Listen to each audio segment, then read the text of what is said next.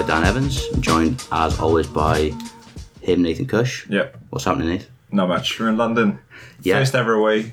Yeah, it's our first ever uh, sort of away podcast, our first ever podcast out of Wales. Way. Um, paid for by you, the taxpayer. Um, but we're incredibly privileged today to be joined by Mike Jackson and Gethin Roberts, two of the founders of Lesbians and Gay Support the Miners, one of the most incredible gestures of solidarity, in my view, in the 20th century, something which was immortalised in the 2014 film Pride. Gethin and Mike, welcome. Thanks so much for coming. Thank you. Thank you. Yeah.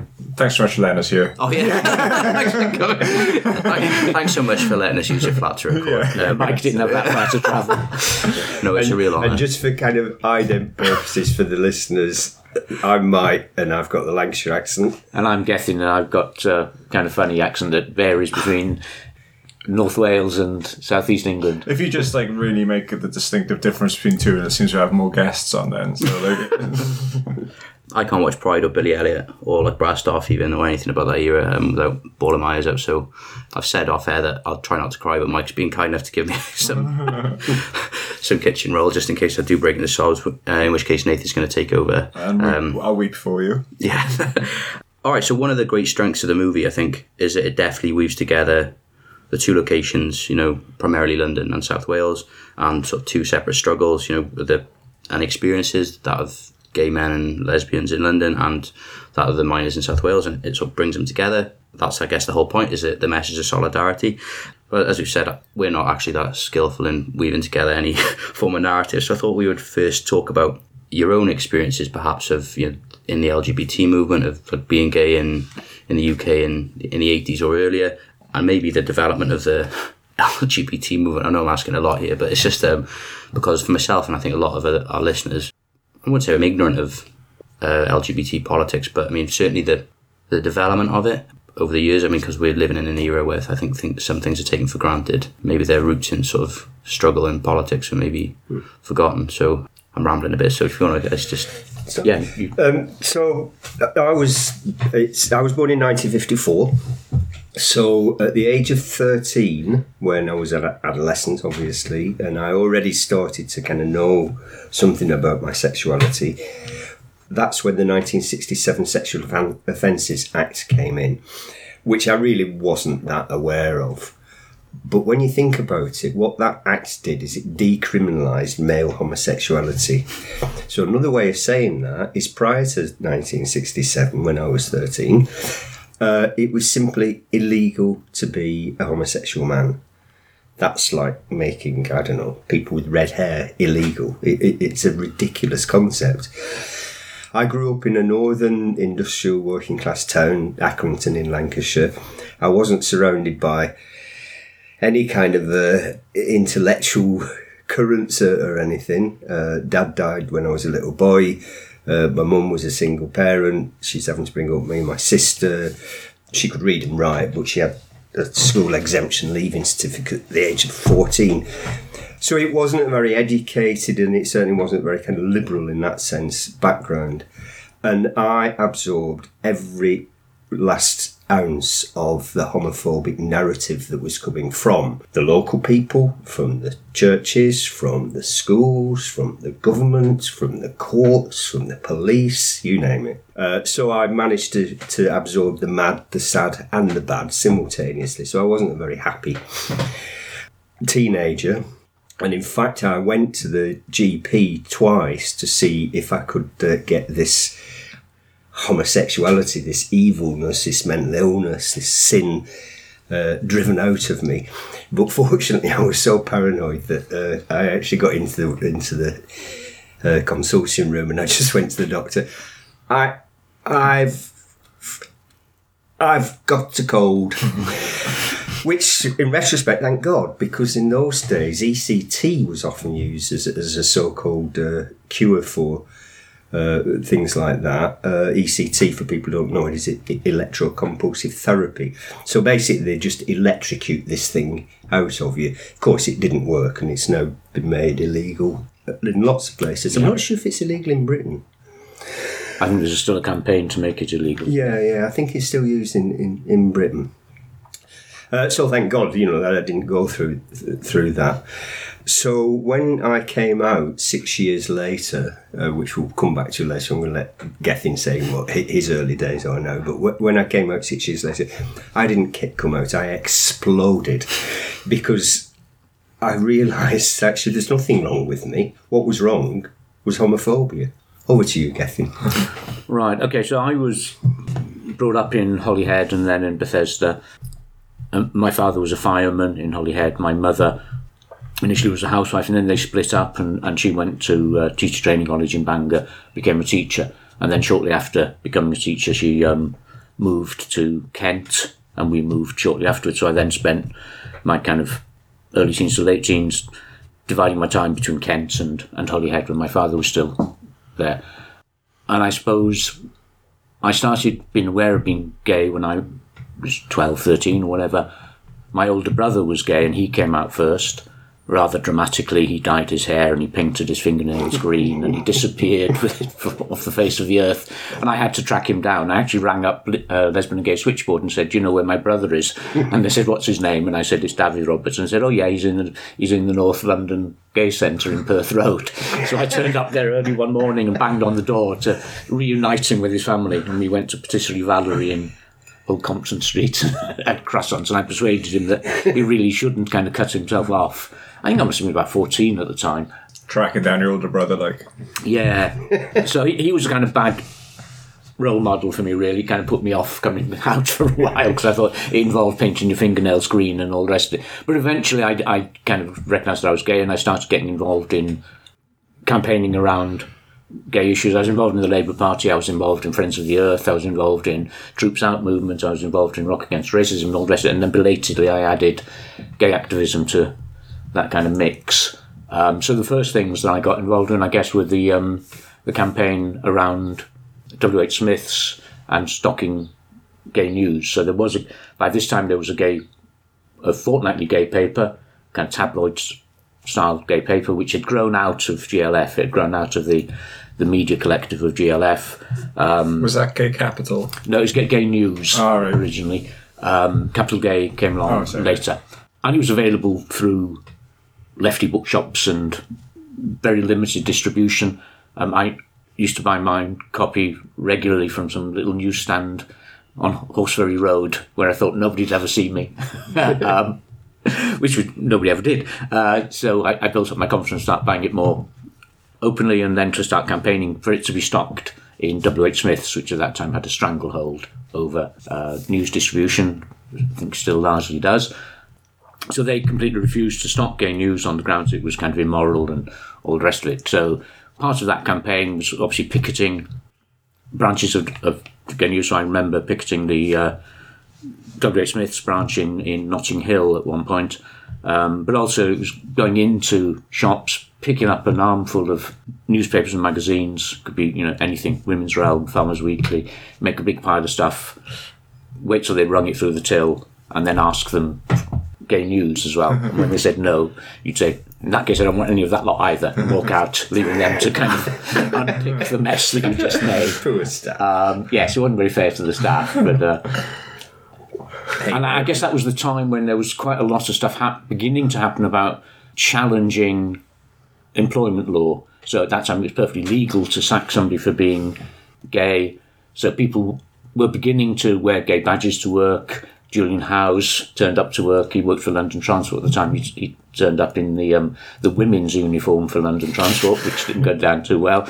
Um, so he was sacked. Uh, Tony Whitehead, who was ended up founding uh, the Terence Higgins Trust, he, he was sacked from his job at British Home Stores uh, for wearing a gay badge, um, and there were a whole series of people who who um, started taking employers to, to court. So I remember going on pickets around those sorts of things. Then eventually I went to university as a mature student. Um, in the days when you could be a mature student at the ripe old age of 23. Um, so I went to Leeds University. and, and that, I mean, Leeds was probably the last place where GLF was a kind of living, breathing thing. GLF had pretty much died out, died out at that point. The people involved haven't. They're still alive and still active. So there's a moment, there's a, a working group going on to start planning for the 50th anniversary of GLF. And some of the original GLF founders, like uh, Stuart Feather and Andrew Lumsden, still very active, still very involved in um, activism now and planning for the 50th anniversary of GLF. And I've lost track of what I was saying. uh, No, you went to Leeds. so I went to Leeds, and that was the kind of tail end of, of GLF there. Uh, so I had great three years there. And again, combining gay activism with anti fascist stuff. Sort of- it was the time when National Fronts were quite active. And then after that, I ended up in London, which I guess was 1981, a few years before the miners' strike. Mike, when did you come to London then? Well, t- so I left school at 16. I had an odd uh, career for a, a working class lad from an industrial town, or maybe not actually, because actually I always knew I wanted to be a gardener. And there ain't much gardening in Accrington, I can tell you that. not many plants in Accrington. The tallest trees don't get more than about 25 feet high because it's about it's only about 300 feet above sea level, but it's in the Pennines, and the late spring frost just hard prune all the, the trees. This is not Gardeners Weekly. I know, I know, it's not no good. I want to into garbage weekend. Nathan Nate's really into gardening. Yeah, yeah. Anyway, to cut a long story short, I ended up uh, getting a student position at Kew Gardens in London, well, Richmond, which is very near to London. I was 19, uh, I'd worked for three years up to, to then, and I started reading Time Out magazine, which st- is still going. And in it, there was this tiny little one centimetre classified advert gay, lonely, call gay switchboard. And I would read this, and again, the paranoia was such that I'd be reading it up on the tube, just hoping that the two people either side of me couldn't somehow see exactly on this page what I was looking at and leap up and go, ha ha, you're a homosexual, you are. uh, and it took me weeks and weeks and weeks. And I had to find an isolated telephone box so that no, none of the, it's very similar story to Gethin's in a sense, uh, so that none of the other students would, would happen to pass by and spring the door of the telephone box open and go, ah, your phone engaged switchboard. and I remember with a very broad Lancashire accent, it took several phone calls to switchboard because I'd be saying things like, I know you don't think there's anything wrong with it, but I think there's a lot wrong with it. Until eventually the penny dropped. And I just thought, actually, maybe they're right. Maybe there's nothing wrong with being gay. And that's what I meant about. I then turned from zero to 110 miles an hour, do you know what I mean? Because the gay switchboard, in a sense, was. This was 1973. So Gay Switchboard was barely more than a year, two mm. years old. And a lot of those people who were volunteers on it would have come from a fairly radical GLF background, and we'll talk about that later. But they weren't. They their approach wasn't to just counsel like they're there. It, it, you'll get better, as it were. Do you know what I mean? But it was actually an analysis. It's no, there is nothing wrong with you. What's wrong for you is homophobia, and that you've got to make the distinction that you're fine. Being gay is fine. What's wrong is the prejudice and oppression around it. And that was just like that was an amazing epiphany for me because nobody had ever kind of explained anything like that. And what fell into place for me was all oppression. Once I realised I was oppressed, I realised what the nature was. So I just ended up thinking, wow, this must be the same for women. This must be the same for black people. Blah, blah, blah. So it was an amazing experience for me, really, because I I learned so much so quickly. As time went by, I was very disappointed, though, to find actually this was not the case for all gay men by a long chalk, because I then discovered that the misogynistic gay men, racist gay men, etc., etc. So, you know, I, I'm very, I was very fortunate that the, the, the mechanism of coming out for me was through the gay switchboard, and because of that, they allowed me to come out with a political analysis of who I was and what my position was in society. So I then went skipping around all the gay bars in London. This is a 19 year old. I'm, I'm still illegal, by the way, don't forget, because although the 67 Act decriminalised homosexuality, it only decriminalised it for men 21 years and older. So I'm two years still underage. And boy, did I like breaking the law in that special way. Um, so I was running around, skipping around, simultaneously joyful that I could have rampant sex, I could be who I was, I could enjoy it guilt free, and also furious about what had happened to me. And, you know, I then became this mad thing covered in badges. All the world had to know about it. My poor old family had to know about it. And I mean, they hadn't got the equipment to to listen to all this stuff that I was delivering to them. They just went, "Yes, Michael. Yes, Michael. Yes, Michael." Uh, but they did eventually completely accept it. Um, and then on the strength of that, I also got into university on the strength of my Kew diploma, again as a mature student, at age this time 21. uh, and it's interesting, I've forgotten that about Gethin. You were 23, did you say? Yeah, yeah. I got These- in, I get in on the basis of my trade union activities and Labour Party activities and other. Well, I was just going to say these were very, very different days politically because there was a consensus amongst the ruling elite, including the Tories to some extent, still in that post war consensus from 1945 right through to Thatcher in 79 that working class kids should be given opportunity. And I'm sure that I'm speaking with Gethin here, that the same as me, we were given a- an opportunity. I didn't have any A levels, but you know th- they let me into Keele University on the strength of me getting my Kew diploma. They knew that you know that's what I wanted to do, and so there was this general willingness to. to offer working class kids opportunity and Thatcherism and what followed destroyed all that and I to this day would love to pay my taxes willingly to allow people to go to university because an uneducated society is a frightened, ignorant society. I'll get on my soapbox in a minute. Whereas an educated society is a peaceful society, and that is worth every fucking penny. Sorry about that. Um, you know, and I, yes, I love paying taxes for that kind of thing, and I'd be very happy to see my taxes go up because if that means a more peaceful society, a society that doesn't have racism, a society where people are happier and more content with themselves, then by God, that's a cheap, that's a cheap outcome. That is, yeah. So yeah, let's pay our taxes and get that further education available to everybody at the point of use. What strikes me about both of your experiences is the the furtiveness of it all, and the fact you you're literally oh. sneaking around, and you know you you Gethin, you said you're reading like Gay Capital and Micro Access and Gay Switchboard. Firstly, it's just it's so brave and dangerous. Let's face it, as it must be, be such a hard way to, to live to be sort of sneaking around. It's very Before- destructive, though. You Yeah, say I you know. say brave, Yeah. but it, it makes you feel horrible. Yeah. because you're lying Yeah. all the time, and you know you're lying. And and I wasn't brought up to be a dishonest person. Do you know what I mean? And this one part of me, I just felt so bad about all the time. This furtiveness, as you say. So I don't know.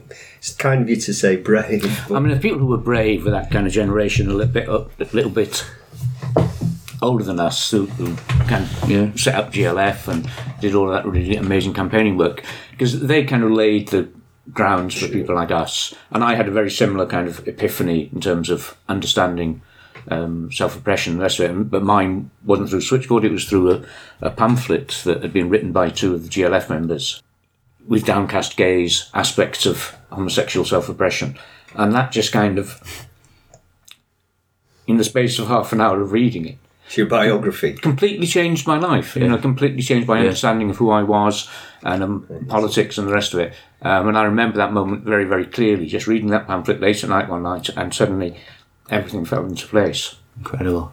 um, and then, just like Mike, I went into that badge wearing phase where, you know, I wouldn't go out without my Gays Against God's badge and like, uh, how dare you presume I'm a heterosexual, uh, Gays Against fucking Fascism. queer. Yeah, yeah, gay is good. I mean, I think that actually that generation of people, I mean, you know, those people 10 years older than us, up to people a few years younger than us, who were very much that kind of in your face badge wearing thing, did more to change society's views of homosexuality, did more to achieve gay liberation than anything else. Because I think, I mean, I think it was it was very much in your face, but it was so valuable in terms of making people aware that gays were not these kind of shadowy characters in, you know, trilby hat pulled down over their face and the coat collar turned Yeah. up, sneaking around, going into public toilets and stuff. I mean, we did go into public toilets and had some good times there, but uh, that wasn't all there was to us. There's, I mean, I think I think you're right, Gethin. It- So in a sense, what you- maybe what you're saying i- is it it wasn't a narrative for gay liberation that was having an impact. It was our very visibility. It was being mm. being out was the most significant thing that you could do. Yeah. Just saying, "Hey, everybody, I am gay. Get over it." Yeah, that that that was more powerful than anything. You know, and over the years, I mean, I've met kind of more working class people who, who men who've, who I've chatted with, who have been strangers in pubs, you know, and they said, Well, I've never met a queer before. You know, and they'll use the word queer, and there's no way I would have dreamed of correcting their language. What a pompous, arrogant thing that would have been, and also how completely wrong. Because actually, these guys were saying, I've never met an out queer before. So this is amazing. I am. So let's talk. And then almost inevitably, uh, almost every single time, within minutes, all that prejudice is gone. Absolutely gone. Because they were educated to think that we ate children for breakfast, Yeah. that we had two heads, and this, that, and the other. And they realised actually it was all a bullshit. Yeah. And we don't like being hateful. People don't like prejudices, even their own. And that's why those prejudices will just melt within minutes often. That, that was my experience. You, you'd always get a tiny number, and I say this over and over again, who are toxically homophobic. yeah. And not a single time I ever met one of those men, and I've just thought, hmm, why is this eating you up? Because if you're a happy, healthy hetero like all my happy, healthy hetero friends, they don't give a damn about my sexuality. Why would they? Do you know what I mean? It's, that's, that's just me. So if this thing is eating you up so much, what's the problem, darling? Wa- Wasn't there, um, Do you want to tell me?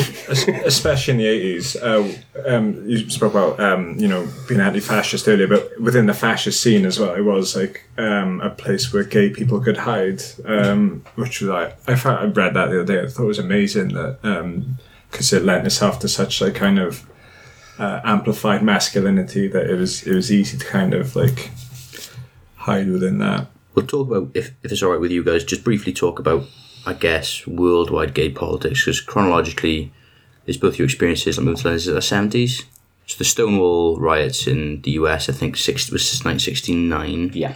I think that's probably useful for us or for the listeners to because it's certainly something I just didn't know about. Um, shamefully, until relatively recently, um, I went to is it Soho in New York, isn't it? And people said that's the Stonewall.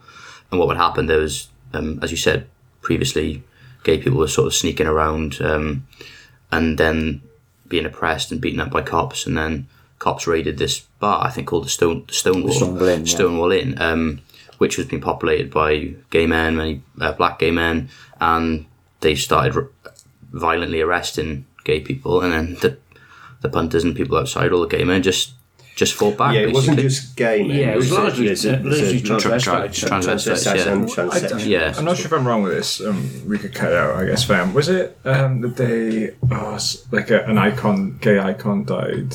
Or am I mixing that with something else? I think you're mixing Oh, up. so- maybe okay. with Harvey Milk, maybe.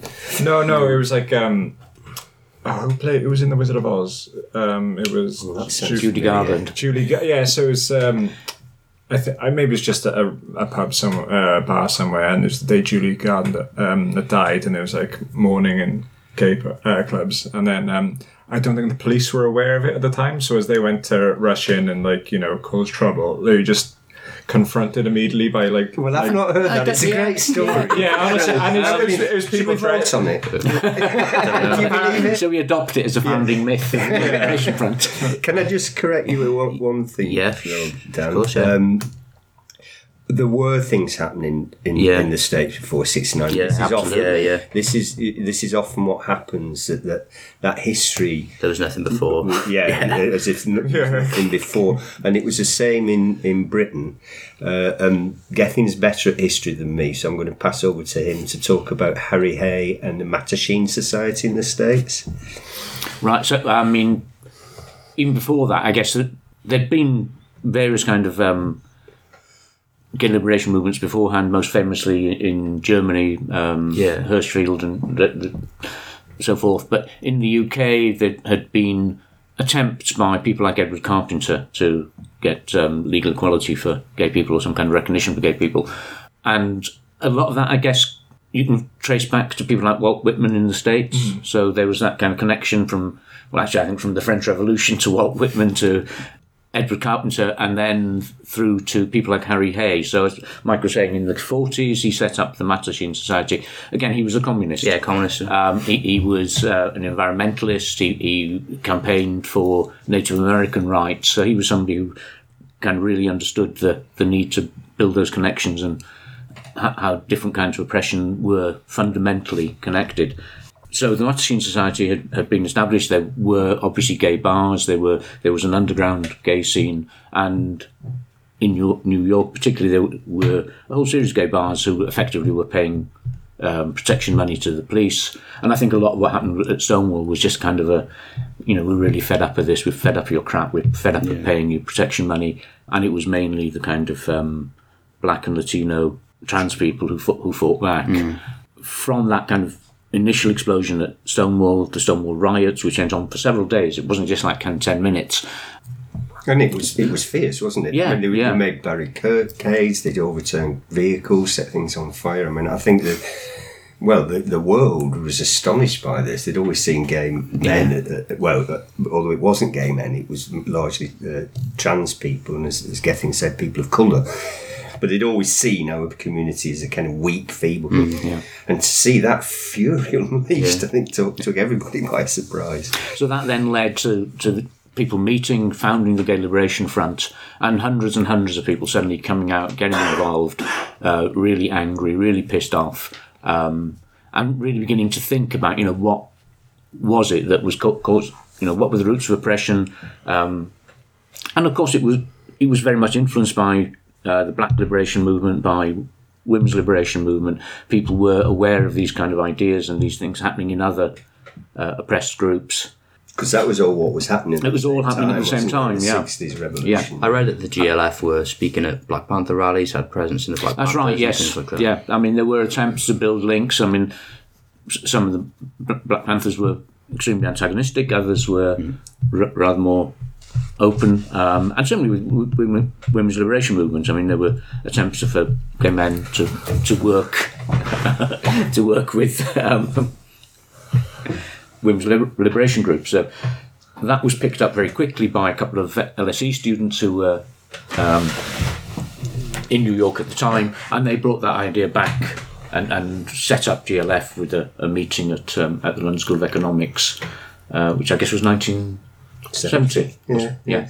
Was Nigel Young at that meeting? I think he was. Uh, Nigel Young was a, st- who was one of the members of uh, LGSM. He, he was a student at LSE at the time, I think. Yeah, yeah, I, I pretty so Nigel Young isn't characterised in, in the movie Hmm. Pride. he's actually Jonathan's real time, real life lover. They've been together since just before.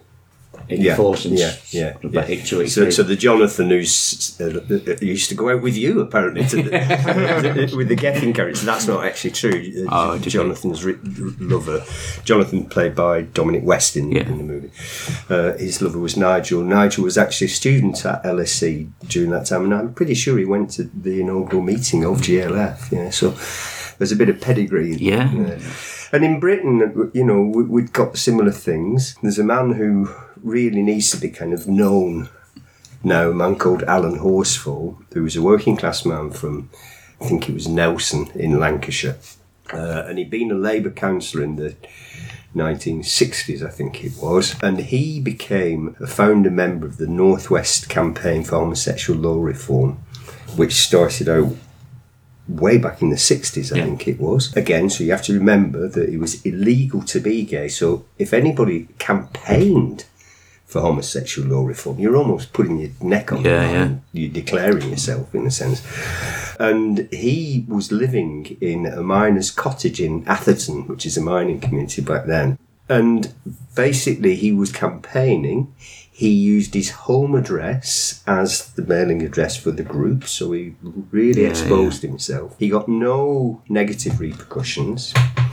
Uh, and part of his campaigning was to lobby the trade unions to kind of say this is an, an issue that you need to be aware of because there are homosexuals everywhere. And that included the National Union of Mine Workers, who basically were the NUM sponsored MPs were very reluctant to get involved with this.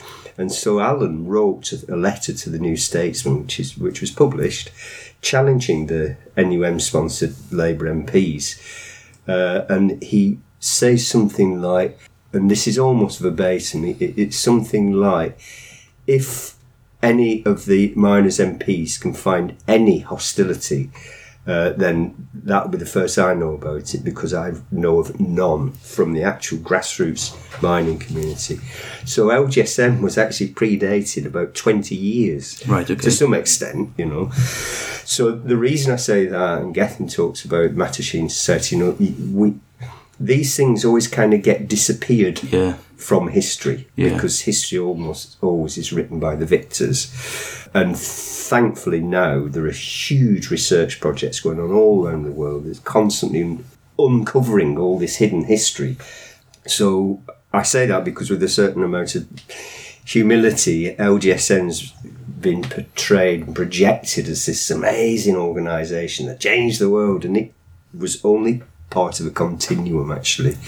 And I met Allan Horsfall twice. He died about eight years ago, something like that. Lovely man, very modest man. And when I introduced myself to him, I said who I was and about lesbians and gay supporting miners, and he, a wry smile came on his face, and he, he said, "Oh, I'm, I'm glad you did what you did," because in a sense, I think he saw that we tail ended Yeah. A narrative that he started, Yeah. and he saw that come through to the most wonderful fruition, which of course was the 1985 TUC and Labour mm. Party conferences when the NUM, following our support for them in the strike, supported us unilaterally, and, and that's when the Labour and TUC conferences both adopted gay rights for the first time in its history. And for Allan, that was the fruition of, of everything he'd ever, ever wanted. Yeah. So it's a privilege for me to, to meet him and, and to be to be able to kind of take that story to him. Well, what you said, I mean, you both said about you know the I keep not keep going back to it, but the gay switchboard, um, the pamphlets, Gethin the gay capital, you know, um, and it's interesting because when we think about like you know quote unquote politics or doing politics, we do often think in terms of massive grand gestures and marches. But what I think is interesting, as you said, in these cases, it's often you know a couple of people Yeah. writing a couple of pamphlets, um, which might not seem very dramatic or effective even to the person writing them. It, as you said, it changed your life and things like that. And I think it's really interesting that we we do keep hold of these things, even small little gestures like chipping away and things can hopefully lead and change people's minds and, and lead to bigger things happening. So before I forget, I wanted to just talk about. I mean, you've, you've both said that you know, Gethin, you're from Holyhead and um, Kent, and, and Mike, you said you're from Accrington, and then you moved to London. Uh, you sort of migrate to London, which is one of the central themes in the film. With is it Keith? Is it the Keith character? Is that no? What was it? Joe. Joe. Joe. Joe. Sorry. So that's the central Probably. theme. That the theme is that that's just one of the central themes uh, that is explored through the character of Joe, um, who moves to London and gets involved with LGSM. And off um, Mike earlier, you were chatting about almost like the universal experience of people, of gay people having to move to sort of big from you know smaller rural areas or into sort of larger metropolises to sort of be themselves. I was wondering if you could talk a little bit about that because that is is something that I sort of didn't pick up on the first time you watched the film because it's not something I uh, ever experienced because you know, I take for granted Sure. my roots, my family, And, and, and perhaps it's something that's not really been studied enough. That it, it's quite obvious why, why why we do that. Yeah, of why course, I did it. Yeah, because obviously life's easier in the big city. There's there's going to be more support there. There's going to be more groups there, more pubs, etc., etc., etc. But at the same time, you know, people are leaving their communities, and that's damaging for the community, and it's damaging for them it might have been inevitable because I don't know. I, I don't think I could have sustained living in Accrington being gay. It just wouldn't have been possible. But nevertheless, you know, as a working class lad moving to to London, I kind of missed that identity. Uh, Accrington was solidly working class. You know, the, there might have been a, a, bit of a middle class there, but they were hard to find. One little section of, of Accrington called Sandy Lane, which we thought was Beverly Hills. you know, and, and from a class point of view, and I identify uh, Yeah. with class politics, then, you know, it, I was a bit isolated. A lot of the people that I met in London were quite middle class, etc. But equally, I met a lot of other emigres like me. So the Mark Ashtons, who was from Portrush in Northern Ireland, and LGSM was very interesting. So, so you've got Gethin originating from North Wales, Mark Ashton from Portrush. Um, Monty was another activist in it from Eglinton, very near to Portrush in, in, in, in Derry in Northern Ireland. Uh, Brett's from Oldham. Brett from Oldham in Lancashire. He came from a rough old background. Andy Den, who was a thorough working class scouser. So you and Robert Kincaid from Scotland. You've got a lot of people who were living in London who were not originally from London. A lot of them from northern working class or Welsh or Scottish working class backgrounds. And LGSM was wonderful, if only from that personal point Yeah. of view, that it brought us all together and we were all socialists as well. So we got a bit, you know, you get a bit cocky in that situation because suddenly these working class people are the ones who've got, do you know what I mean, some numbers and some authority. Yeah. Which is not a not It's normal. not common. It's not common. No, no, because the middle classes understandably take over everything. Then suddenly we got some authority. I mean, certainly for me, moving to London was very much moving into primarily a gay men's community. I mean, moving to London, I ended up moving initially into um, a gay housing co-op just up the road from here, Pink Triangle Housing, a street with half a dozen what are now phenomenally expensive Georgian houses. you know, they, they go for several million pounds, but in those days were kind of very run down. Should have bought, should have bought one. Like, Yeah. So I, I moved into Pink Triangle and then into another housing co-op, um, and very much a kind of gay orientated. yeah. I mean, everything was gay. I mean, like kind of, I, I, I practically knew no straight people. at that point. I mean, a few through the Labour Party group, the trade union, but you know, I, I so I ended up working for. Uh, I mean, in the film, I work in Gay's the Word. That's uh, a bit of artistic license. I did work in a bookshop, but it was actually the uh, the bookshop at the London School of Economics, um, where I worked with Ray of Reggie and Ray in the film. So I was kind of living an ex- fairly inward-looking gay life, and a lot of it was centred on the Bell, which is the pub where I guess most of us met. It's, it's where we all socialised. It's where young lefty queers all, all socialised at the time, and it's, it's the pub where Dai Donovan makes that speech. Yeah. Which in the film they used the Royal Vauxhall Tavern, but uh, you know that's what, the Bell was where we originally started collecting and. Uh, It started did all the itself as. London's first alternative gay venue, didn't it? That's right. Well, actually, just across the road, you've got Central Station, and I think the first gay pub I ever went to was what was then the uh, the Prince Albert and Icebreakers. Was it Icebreakers That's. Friend? Icebreakers. Icebreakers Dis- it was a gay used to- liberation support group. yeah, they used to, to run a gay disco in the basement. Um, what's now a kind of rather different kind of gay venue.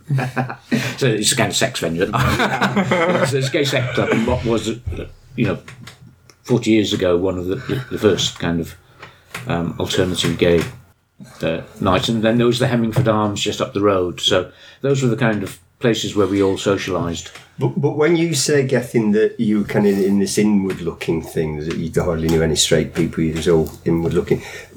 Wasn't it the fact that in a sense there were two things there? One was you could get your rocks off. Sex. Yeah, I and you didn't were that you? often, but yeah, Yeah. possibility. Yeah, yeah, but that's part, Hypothetically, part of what from that. But the other thing that's more important, really, I suppose, is that consciousness. We were developing consciousness. yeah, absolutely, So, yes. you know, I mean, got your own I, apparatuses as well. That's what's fascinating Yeah, to me. You've got your own absolutely. institution. and, uh, Well, yeah, I mean, it was very much about institution building, wasn't it? I mean, a lot. I mean, the Bell grew out of a um, fundraising event that was initially run for Gay Noise, which was a newspaper, that, uh, magazine that was set up in um, Pink Triangle Housing Co-op. The initial issues were produced from 36 Huntingdon Street, um, and that, and that kind of one-off or semi-regular fundraiser turned into what eventually became the kind of really established gay gay bar, and similarly the uh, Prince Albert. the Prince Albert, the Icebreakers disco there. That was a that was a fundraiser for the Icebreakers counselling group, which grew out of the GLF counter psychiatry group. So the gay scene, as it was was essentially run by the community, and it, it was taking over straight venues for one night a week or whatever. I read in this Colin Wilson article, um, which I'm going to hopefully tweet when we release this episode, and it was it said about attempts. Um, what was the relationship like Great London Council and and attempts to build? Because obviously, you know, the, I guess the film Pride is about you know the ultimate gesture of solidarity and the ultimate sort of relationship building between LGSM and the NUM and South Wales Miners and things like that. But what was the experience in those early days of yes, you've got you know your own apparatuses and institutions, but within London with there, were there attempts to build relationships within like Labour Left and Great London Council or Can, can I just pick up Yeah, something course, that yeah. Gethin just mentioned then? It, uh, you- you'd saying that GLF formed this counter psychiatry group. I mean, that was a really important thing because, of course, homosexuality was c- classified as a as a mental illness uh, by the World Health Organi- Organization then, and so you know we had to stand up and just say to that you know professional uh, body of people, you're wrong. Yeah. yeah. Stop making this a medical issue. It, it's not, you know, and, and that was a really important thing to do. And it wasn't until the 1990s that the World Health, I think it was about 94, that the World Health Organization finally actually declassified homosexuality as a, as a mental illness. Yeah. One little anecdote as well, whilst we, before we go on to what you just told Yeah. about, was I was also living in a, a gay squat. This one was in Brixton in, in South London. And, you know, you want to form a gay liberation movement, you don't go to a library to find a handbook on how to make a gay liberation movement. It doesn't work like that, or a black liberation movement, or a women's liberation movement, or a disabled liberations movement. There isn't a template. You've got to do it hmm. yourself. And you say things and you do things, some of which are good and they stood the test of time and they endured, and other things were pure, utter bullshit and nonsense. And one of them in this gay squat in Brixton was so it's a terraced house. So the bathroom's on the first floor, and um, it's a squat, so there's no carpets. And it had been decided by previous GLFers who'd lived in this squat that having a door on the toilet was bourgeois. You know where I'm going with this one. Uh, I mean, a shit is a completely normal, natural function, so the door was removed. Now, I got it intellectually, but my sphincter didn't. And there's one squeak on that first step of the ground store staircase upstairs, and I was constipated for a whole year. you know, and that's what happens. And of course, that's the same t- mm-hmm. t- today with newer liberation movements that people are testing the ways, and inevitably, people do and say and adopt postures Yeah. and ideas that are barmy, mm. yeah, but not completely barmy. There'll be an element of Yeah, truth yeah. in it somewhere. I'm not so sure about toilet doors. I think they have a rightful Yeah. place. sac- Um, sacrosanct? Um, and it's only by going through this do you finally hone out a coherent, correct, intelligent interpretation of, of things. and how important it is, though, as well as you said earlier, to have not just your own institutions, but to have your own analysis and your own intellectual sort of current as well as perhaps personified with a counter psychiatry Yeah, uh, thing. You have to be confronting things intellectually as well as just. yeah, yeah. Um, so yeah, tell us about building. I mean, because Gethin, you said you're in the La- you're in the Labour Party and Transport and General uh, Yeah. Workers Union. So what had been happening in terms of building links with sort of wide left movements in not, I guess, well, primarily London, but had there been other forays into other movements? Yeah, I mean, I guess by the late 70s, there were lesbian and gay groups emerging, quite a few of the um, white collar trade unions. Uh, so the CPSA, Civil Servants Union, NALGO in particular, uh, National Union of Teachers. Um, and again, Nigel, I think, was involved in setting up gay groups in the NUT. So within white collar unions, there, there, there were a number of groups and individuals campaigning for lesbian and gay rights. Um, a lot of this had grown from those kind of early court cases. So that whole thing about people being sacked for simply being gay, Yeah. um, wearing badges and such like, led to a fight back within trade unions. The argument that this was very much a trade union issue because people were losing their jobs simply for being gay. There was Labour campaign for gay rights. Uh, there was the Communist Party Gay Rights Committee. There was a big debate on the Trotskyist left as to whether this was a kind of bourgeois deviation and the rest of it. Uh, so, you know, at that time, the Socialist Workers' Party and so forth were dead against self-organisation by. Do you want to just letting people- explain that bourgeois deviation nonsense? No, you can explain. well, where just you know, I, it's, I never it- it's amazing oppression and prejudice. What marvelous yarns you can come up with. So Yeah. here's the one that members of the left thought that real proper working class men, yeah, were ipso facto heterosexual, Yeah. and that homosexuality was really something that uh, festered in public schools. And that um, so the public school boys will grow up and they go and uh, use r- soldiers and sailors or rough trade working class men, you know, as prostitutes, and and, and actually homosexuality wasn't really part of the, the, the working class, which is utter utter rubbish again. Yeah, and in a similar way, there was a racist and a homophobic one that black people, uh, black men, weren't naturally homosexual. Yeah. This again was a white man's disease. So you've got a bit of homophobia thrown in with racism there. Yeah. You know, the, the human ingenuity of inventing these Yeah. tropes and these kind of disinformation things is just ingenious. I found it quite interesting because on the train ride down, um, you were reading that article about um, the Soviet Union in the twenties. Um, you know, were, Yeah, how like initially, you know, the Bolsheviks were very progressive, and then um, Rosa Luxemburg. yeah, Yeah. And, and I think um, there was actually a gay, ma- uh, a lesbian marriage in the Soviet Union in the early days, and then It was uh, uh, decriminalised, wasn't it? Yeah, it yeah, was, and yeah. then in the obviously in Germany with um, your man was Hirschfeld. um, then obviously the Nazis came to power in what thirty three, and then Stalin came to power in the Soviet Union, and then started giving women medals for having children and actually re recriminalised homosexuality. But um, Yeah, it's- I've got a good sorry. quote. What's the good quote here? Um, sexuality is intimately linked. so it's obviously just I'm just coming up with this stuff. Uh, not it's not written down at all.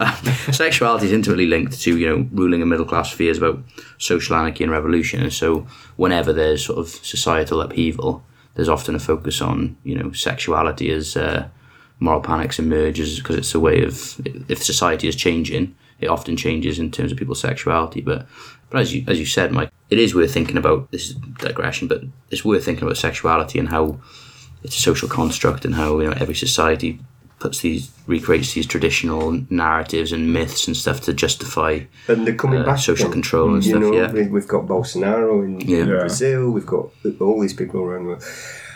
Jonathan Harvey, the playwright, did a lovely little play called uh, Canaries, uh, and it's set in the forties, eighties, and the present day. I think it's so it's three different time periods, and he uses the miner's canary uh, as a title. Uh, and his analogy, so uh, people who were too young to know this, uh, the miners used to take uh, canaries down the pits with them, uh, not because they were great bird lovers, but because they're very sensitive to uh, toxic gases. And so if the canary fell off its perch, the miners knew to run quick and get out of there Yeah. because the black damp gas, carbon monoxide, was coming through, which you, you can't smell it or anything carbon monoxide. It's a deadly poisonous gas.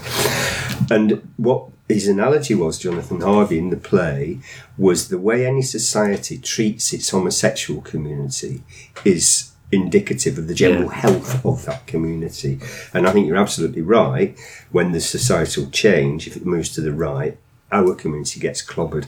I was just thinking how, and that's a lot to do with archaic stuff about the church and moral values and family life and this, that, and the other. But also, it's bloody convenient that throughout history in any society, that the homosexual community is always a minority community. So we're a pretty easy community to to beat up both politically and and physically. And what an act of absolute cowardice that is, yeah, by what actually is, as far as I'm concerned, inadequate men, yeah, who are having to kind of pick on gay men to somehow prove their own masculinity. How pathetic is that?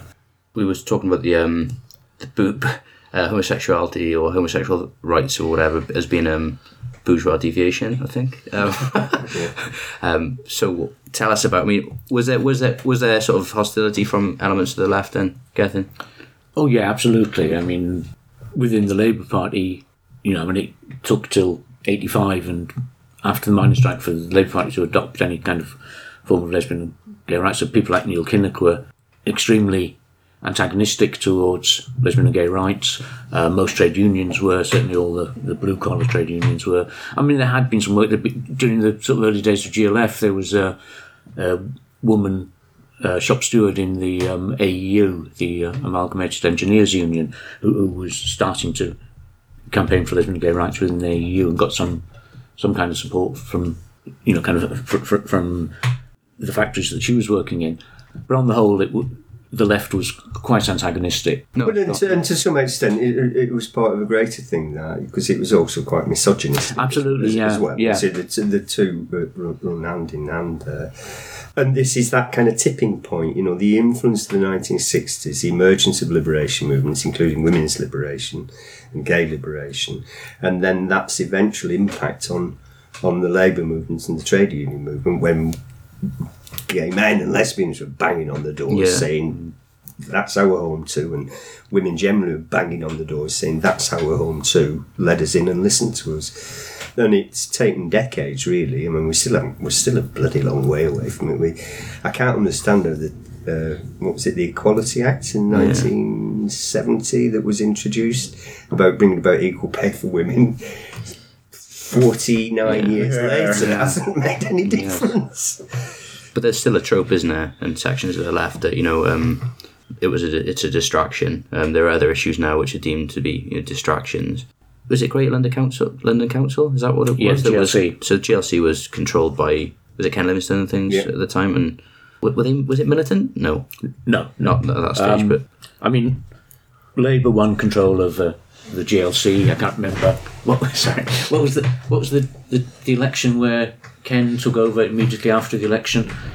But essentially, I mean, Ken Livingstone staged a sort of palace coup uh, immediately after election night and took over the GLC. John McDonnell was also councillor. So that kind of group around people like Corbyn, Livingstone, John McDonnell, Diane Abbott took over the GLC and started a kind of uh, a much more radical approach. Started using the local government as a way of fighting back against Thatcher. Uh, so, for instance, the GLC headquarters, which was directly opposite Parliament, they uh, erected a, a counter that was showing the number of unemployed. So that was continuously being beamed across the river. At, um, and they started funding all sorts of community projects, including lesbian and gay projects. So, you know, they funded the lesbian, London Lesbian and Gay Centre, and they supported all sorts of things. GALOP, the um, gay and lesbian. I always call it gays, gays and lesbians oppose the police, but it wasn't called that at all. Um, it, it was the kind of police monitoring group, and there were other kind of community initiatives that suddenly had money and public support and the rest of it, and that made quite a dramatic difference. I think, really. You know, and, and I think they made grants available. You had to apply for them and, and justify it. So there was a famous Yeah. one with, uh, uh, I think, some uh, disabled LGBT people put in for a grant for, for a coach, so they could have a, a, day out in a proper, properly equipped coach. And of course, the right wing media got in on all this and like, I know it's all we're, we're supporting kind of lesbians with one leg and Yeah. stuff like that, and really nasty. Richard Littlejohn started rubbing his hands. Like, yeah, yeah, absolutely. Re- really nasty stuff. Yes, the, the GLC were quite rightly doing all that. And now, of course, apart from recent austerity cuts, that kind of stuff is now embedded in, in you know, social security and be- benefits and so forth. That indeed these people, you know, need support and, and, and help. And the fact that they're LGBT on top of it, say on top of a disability or on top of a race issue, is, is an, another layer of complexity that m- means their needs are even greater, and, and therefore you you've got to fund them, you know, to give them an equal footing with other people. I think I think GLC may be why London buses are so good as well. I think it's because they stopped them being was it under GLC they stopped them being tendered out to privatisation or I can't remember. Well, Ken had this hmm. flat fare on Sundays, didn't he? It was 30p to go anywhere in London. Hmm. And of course, as a result of that, the buses were full on, on Sundays. That meant that loads and loads of people who were really hard up could travel for the day. And it also meant people were spending lots of money. So it made lots of, of sense. But yeah, I mean, I think the legacy of, of Ken Livingstone's GLC on public transport in London, including the bikes, which are uh, it's a misnomer to call them Boris bikes because actually Boris Johnson, one, Boris Johnson wasn't the person who, who promulgated that. It was Ken Livingstone. before Ken he was- bikes.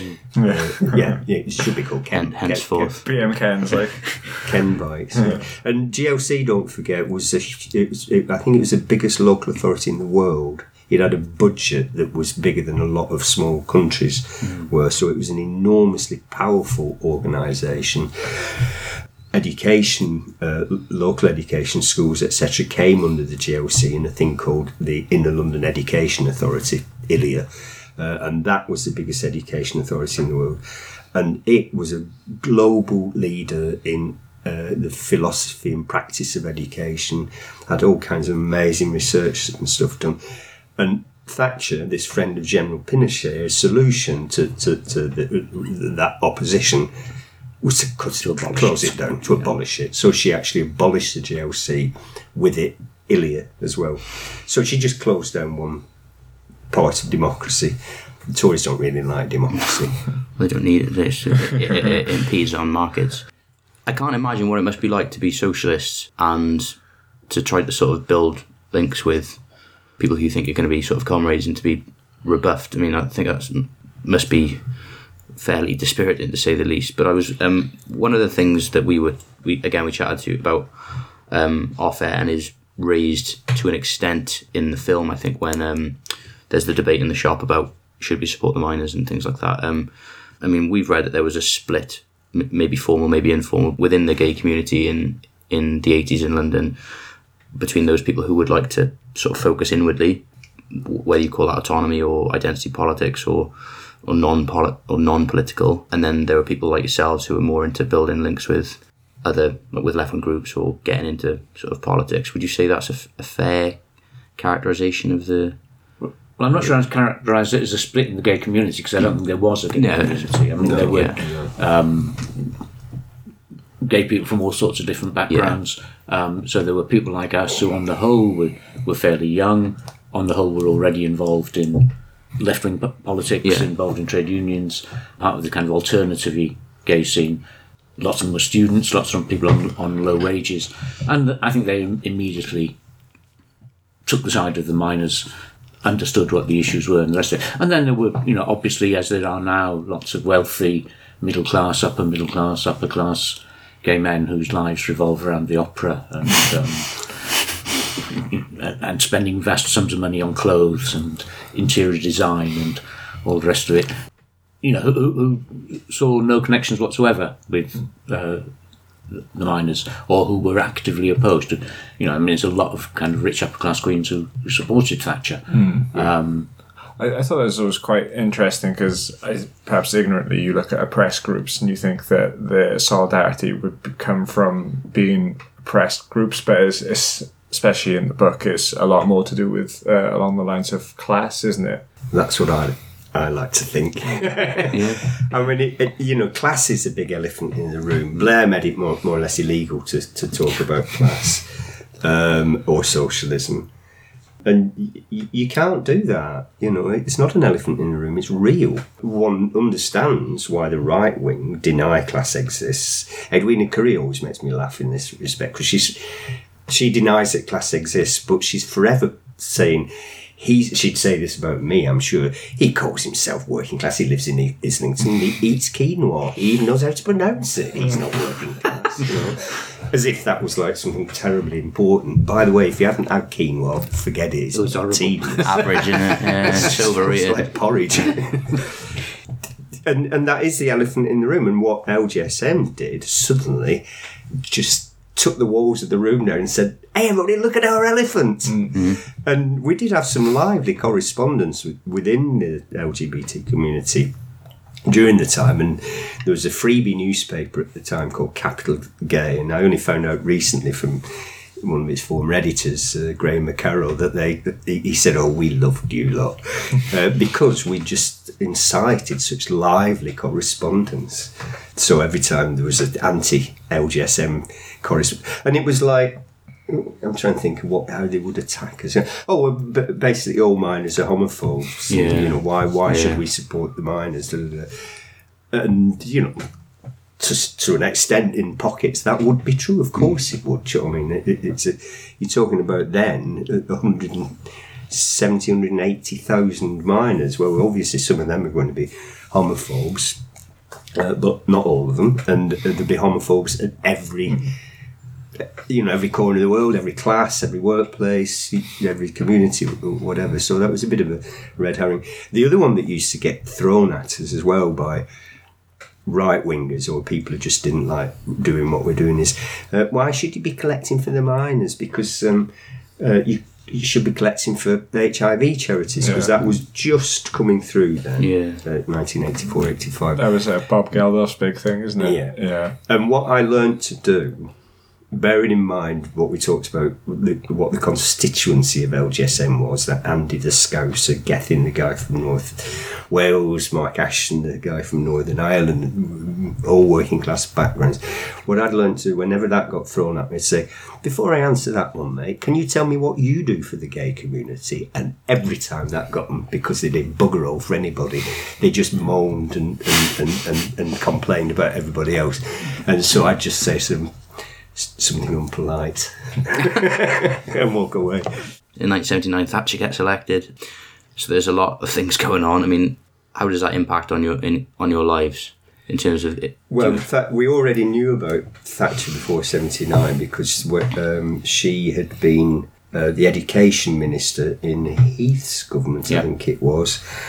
And she was the one that withdrew free school milk from the schools, so that you know the, the uh, what jingle was Maggie Thatcher, the milk snatcher, uh, and that you know, I mean, that was a pretty evil thing to do. I mean, the, the economic savings were, were trifling.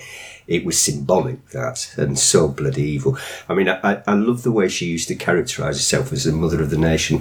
Some fit mother that is, who withdraws the milk from from from from, from, The from its mother with kids. postnatal depression. Like. yeah, yeah, yeah. Awful. Uh, so we already well hated her before she came into power, and I remember when she stood on the steps of Downing Street in May '79, coming out with uh, that uh, is it Saint Francis of Assisi Yeah. stuff Yeah. to where there's uh, When there's Oh, yeah. discourse that's bring Yeah. bring unity in, and, and my jaw dropped. I just thought, you liar. and also, I just do, I do remember thinking, what have the British people done? And then that wonderful song came out that the lunatics had taken over the asylum. Was that Fun Boy Three? I can't remember yet. And but yeah, it was just it was just insanity, and of course we're still suffering from that forty years on. Margaret But Thatcher, incidentally, was a personal friend of General Pinochet, Yeah. the more or less fascist dictator of Chile, whose coup lasted eleven hours and ousted a democratically elected left-wing government under Allende, and he replaced it by his dictatorship. Uh, as I say, it lasted 11 hours, that coup, completely undemocratic, and it took i- i- Chile years and years and years to get over it. Margaret Thatcher admired Pinochet and was a personal friend of his.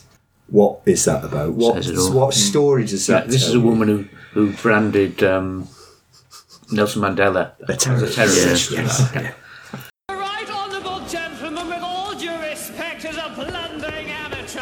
Well, the, well, the right honourable lady should know all about that. Never, never has a leader of the Conservative Party displayed such gross incompetence. The right, the right honourable gentleman is, with all due respect, a balding Welsh git, totally ah, unfit to hold the ah, position he does. The right honourable lady, quite frankly and with all due respect, makes me puke. In fact, she makes the rest of my party puke as well. Here.